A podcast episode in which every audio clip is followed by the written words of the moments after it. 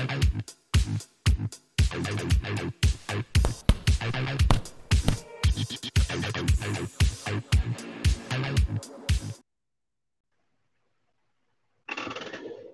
boxing fans around the world. Thank you for joining me once again here on Talk and Fight for another episode of Boxing News Today.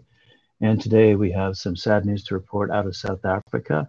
Uh, clash that took place on the weekend between Simiso Buthelezi and uh, Matunga. Uh, unfortunately, Simiso has passed away from the injuries he sustained during that fight.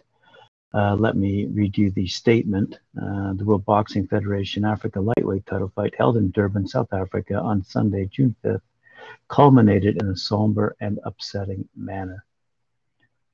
Uh, two young talent fighters with the world at their feet and uh, the huge prospect in the likes of Simiso Buthelezi thrilled a large crowd with nine exciting rounds of boxing, with Buthelezi one round away from winning the title, albeit in a close fight. Then the bizarre happened with 20 seconds left in the final round.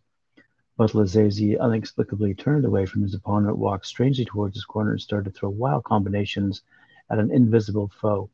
Clearly, something was not right. Referee Elroy, Elroy Marshall responded brilliantly by immediately halting the fight in favor of Matunga, Buthelezi then began to have convulsions, and immediately the doctors, medics, and other staff were in the ring administering medical attention to him.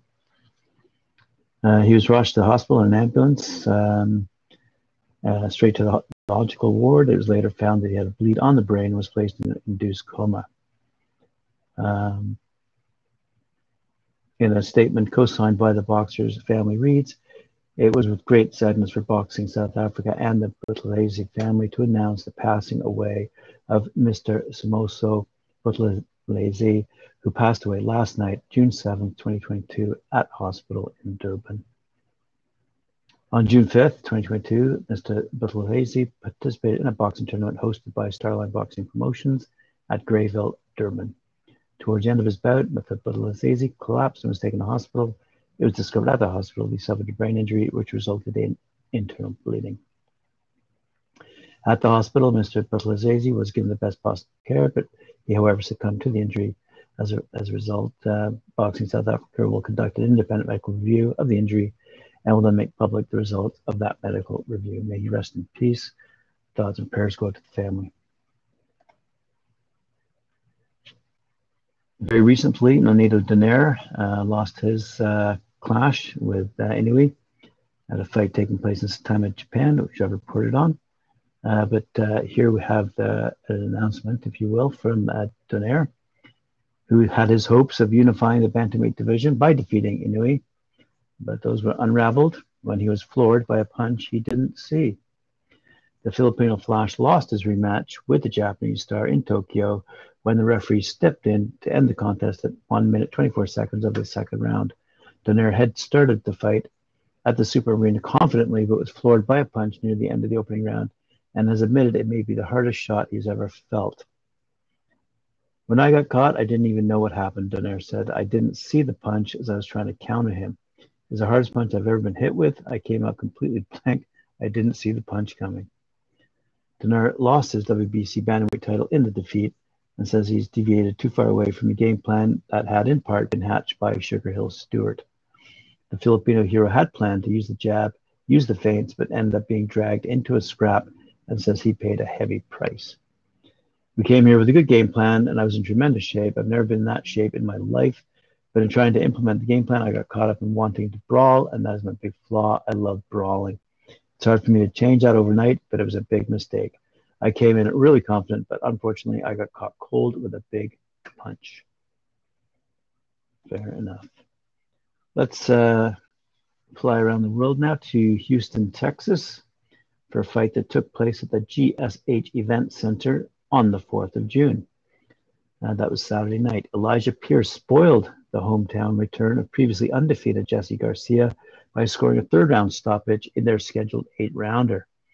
And that was in the featherweight division, by the way. After an even first round, Pierce took complete control.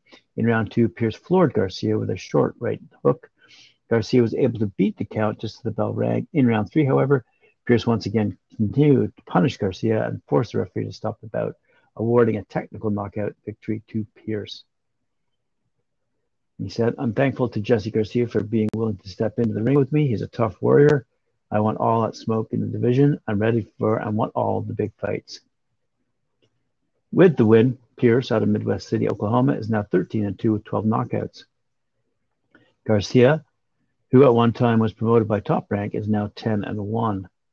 Pierce, by the way, is managed by Trifon Petrov and Jesse Tanksley and is currently uh, a promotional free agent. Elijah Pierce will be back in the ring June 17th in Cleveland, Ohio, when he's about to face uh, Joseph Umbo, who's from the Philippines. Ohio natives and split T management fighters Charles Conwell and DeAndre Ware got their hands raised in fights over the weekend. Thursday night in Montreal, Conwell took out Abraham Ramirez in round three of their 10 rounder as a junior middleweight uh, division bout. Conwell dominated the actions. He landed hard combinations until finally breaking through in the second frame by scoring two knockdowns. With Juarez hurt, Conwell ended the fight in round three by sending Juarez to the canvas the third time, and the bout was stopped at 1 minute and 13 seconds. Conwell, out of Cleveland, is now 17 and 0 with 13 knockouts, and Juarez, out of Mexico City, fell to 19 and 10. Conwell, by the way, is promoted by Probellum and DiBella Entertainment. On Saturday night in Toledo, super middleweight DeAndre Ware took an eight round unanimous decision over tough Philadelphian Christopher Brooker. Congratulations to Split T for their fighter's success there. Now, speaking of success, Paul Butler does not fear the power of boxing's most fearsome puncher. Naoya Inoue has laughed off talk of him having a death wish. Inoue served up a brutal two round beatdown of Nonito Donaire, which I've just described, on uh, Tuesday, that's June 7th in Tokyo, and immediately called for a fight with Butler to crown the undisputed bantamweight champion of the world. Butler, who made WBO title holder last month after winning the interim belt with a masterclass performance against Jonas Sultan at Pro Bell in Liverpool, has told Inoue's representatives that he wants to fight their man. Japanese Hiro Inoue holds the WBC, WBA, and IBF belts, but before moving up to super bantamweight, he is keen to fight Butler, who holds the missing piece of the jigsaw, he says. I've read all sorts of comments and predictions about the fight already. Butler has death wish Inoue to win by murder and agreeing the fight would be like signing someone's death warrant, Butler told Probellum. He hits very hard, but what's the worst that can happen? He knocks me out I've been stopped before, and let me make it clear. I'll be going into that fight believing I can win. I'll be walking into the ring believing, as I always do, that I can win the fight and become the undisputed bantamweight champion of the world. One of boxing's leading pound for pound fighters, Inoue is a star attraction in Japan, and Butler has no problem with facing monster in his backyard. He said, I want the fight in Japan. I would be silly not to. If the fight could be made over here, fine. But if I get extra for fighting in Japan, then that's what I'll do. Hopefully, contact uh, can continue between both teams before the Donaire fight. Inoue's team had put the feelers out, asking if I'd take the fight, and if so, where would I want it? I've told them I want it, and I want it in Japan. Hopefully, we can get this big fight. Butler, by the way, has yet to return to the gym with coach uh, Joe Gallagher, but has started uh, to ready his body for a return to grueling training camp in order to prepare for Inoue. From now, I would need 12 weeks at least, Butler added. I've not been back in the gym since the Sultan fight, but I could be ready by the start of October. I was nervous going into the Narduni versus fight because I was hoping Inoue would win, as I know how big of a fight that would be for him. Uh, I was starting to get itchy knuckles throughout the build-up and did my first session, punching session since winning the world title on Monday night. I'll continue to put in one or two sessions a day now until we get the green light and it's all systems go. Right on. Okay, let's talk about Anthony Peterson. After coming off a six round knockout of Saul Corral, a bout that took place in his hometown of Washington, D.C. on May 28, 2022, super lightweight Anthony Peterson, who's now 39 1 and 1 with 25 knockouts, is eager to get back in the main event picture. Peterson looked to be in his best shape of his career and eyes big challenges at the top of the division moving forward.